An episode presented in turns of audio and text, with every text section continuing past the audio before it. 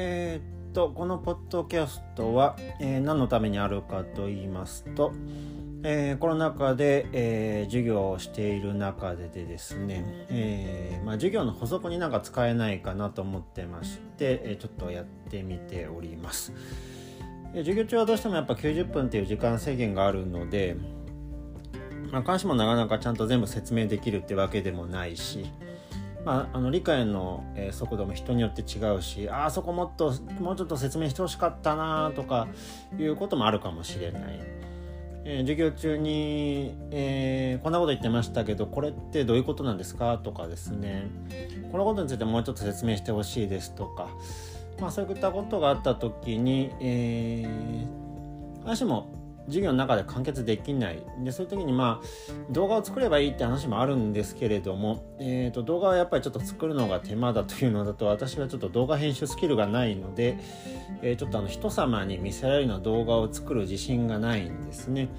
やっぱり YouTuber を見てるとですねあれはやっぱりこう特殊な動画編集スキルが必要でちょっとあれは僕には無理。であとちょっと手間がかかりすぎるのでできない。ただまあポッドキャストで音だけだったら、えー、まああの単にスマホに向かって喋れ喋ればいいだけなので、えー、やってみようかなと思って、えー、このポ、えー、このポッドキャストをちょっと作ってみたという感じですね。まあ、だから用途としては基本的には、えー、とそれぞれの授業を聞いてる人がですね、えー、とこのまあ、あのこの授業のここをもうちょっと説明をしてほしいとか、えー、これどういうことなんですかとかあるいは質問してもらうとか、まあ、それに対して僕が答えるというような感じで使っていければなと思ってますということです。まあ、必要に応じてまあ雑談をもしご希望であればまあ雑談をしてもいいかなとは思ってますけどね。ではだけよろしくお願いします。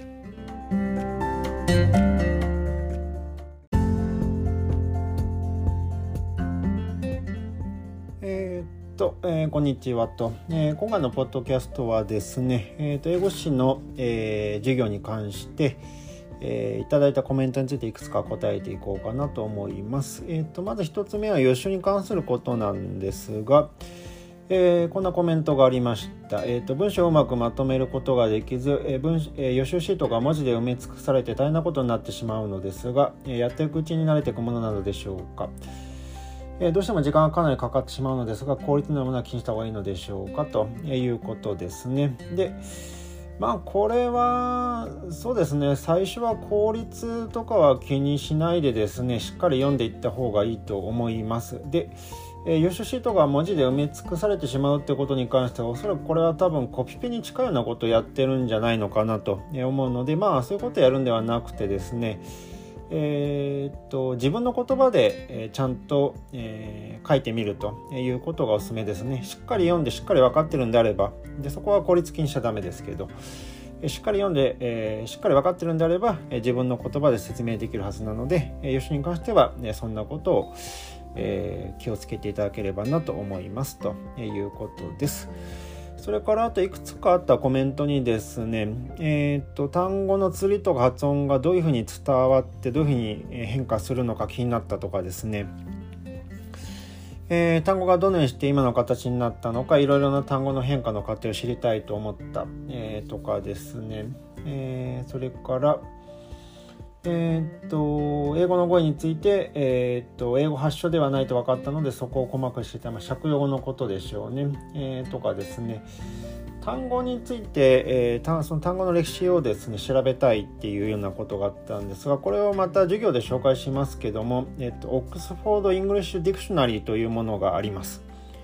でこれを使うとですね基本的に英語に関しては、え、ほぼ全ての単語に関して、えー、いつどういう綴りだったのか、えー、いつ、えー、どんな意味だったのか、えー、っていうことがですねほぼ完璧にわかる。あの辞典がありますので。で、まあ、の東洋大生であればですね、えー、っと無料で使えますので、えー、っとこの Oxford English Dictionary えまた授業で紹介しますけど、えー、ぜひ使えるようになってみてくださいということです。それからあとは、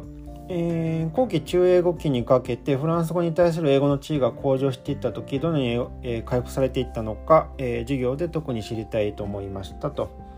いうことですがまあこれは授業でやっていきます。えーと、英語がですね、え、消失してしまった、え、公的な場面からそういう話をしたと思うんですけど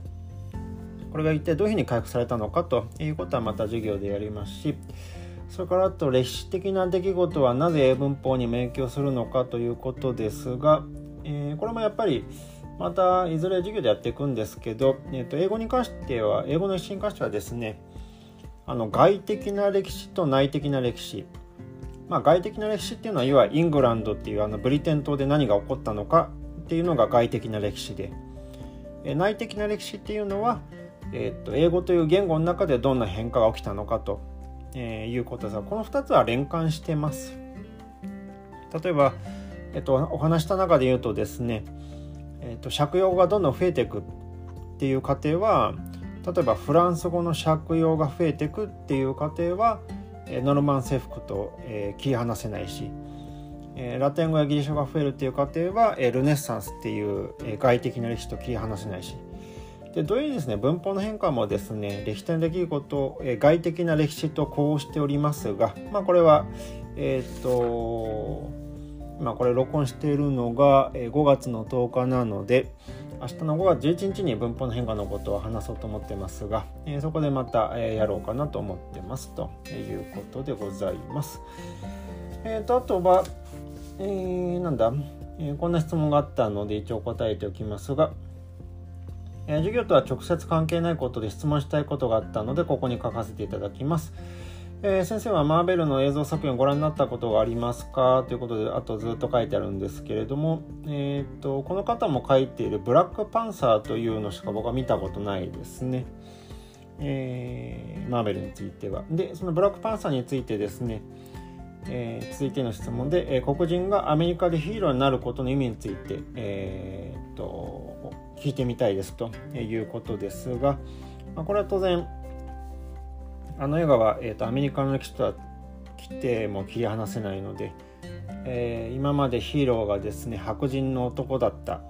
ものが、え、黒人になるあるいは女性になっていくということには大いなる意味がございます。で特にまあ英語史的なことで言っておくとですね、えーとあの作品が画期的なのは主人公が喋ってる英語がいわゆる標準英語じゃない African えー、 American Vernacular English、えーと、アフリカ系黒人英語と呼ばれるものだというのがあの映画の画期的なところですね。それまではずっとですね、まあ、主人公というのは基本的にはあの綺麗な英語しゃべる人だったんですけど、えーと、ああいう、えーと、アフリカ系アメリカ人英語を、えー、話すヒーローが出てきたということは、えー、と言語の編集がですねそれぞれ平等なのであるということでことがだんだん浸透していった、えだから標準英語が一番偉いってわけじゃないよねということを、えー、象徴してるんじゃないのかなと思いますということです。でこの方はなんか黒人の歴史や差別に何かいい本などありましたら教えていただきたいですということなんですが、まあ、でもマーベル作品とかアメリカなんか好きそうなので、えーと、アメリカ映画に見る黒人ステレオタイプ、えー、という本があります。え、繰り返しますが、えーと、アメリカ映画に見る黒人ステレオタイプ、まあ、これは要はアメリカ映画いろんなアメリカ映画あるけどそこに黒人が出てくると、え、そこはどうもあの偏見なく書かれてるってわけじゃないねと。ある種の偏見ステレオタイプを持って見られてるよね。どんなステレオタイプなんだろうかっていう本なので。まあよかったら聞いてみてください。あ見てみてくださいと、えー、Amazon でえー、っとアメリカ映画黒人ステレオタイプで検索すれば出てくると思いますということです。あとはまあこれぐらいかなと思うんですけど、えー、何何個か、緊急事態宣言が出てしまって 学校に行ける機会が減ってしまったのは悲しいですといつになったらコロナ収まるんだろうかというコメントがありましてもう全くもって同感でございます。今コロナの状況がまた悪化してきてキャンパスライフはまだ楽しめるのでしょうか、残念ながらどうも5月中は難しそうですね、えー、5月31日まで延長ということでまあなんかなんかねなんというかね本当にこうこれに関しては、えー、僕も対面授業がやりたい、えー、もう緊急事態宣言はいい、えー、飽きた。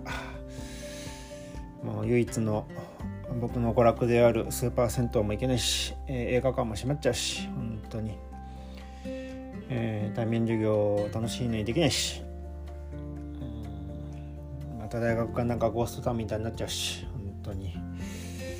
まあもううんざりだよっていうのが正直なところで、えー、いろんなことに対する苛立ちとかですね。無力感とか。まあある種の絶望みたいなものに、えー、捉えそうになりますけどまあまあ生きていこうじゃありませんかあのあのなんか逆にねなんかこう絶望なんかしてやるものかっていうようななんか偉人みたいなのもちょっとありますけどあのまあ一歩一歩前向きなんだか後ろ向きなんだかよくわかんないけど生きていきましょう。えー、ということで、えー、また授業でお会いしましょう。それじゃあ、えー、以上、えー、予習、えー、チェックテストにある、えー、コメントの中で気になったことに関してお答えした次第です。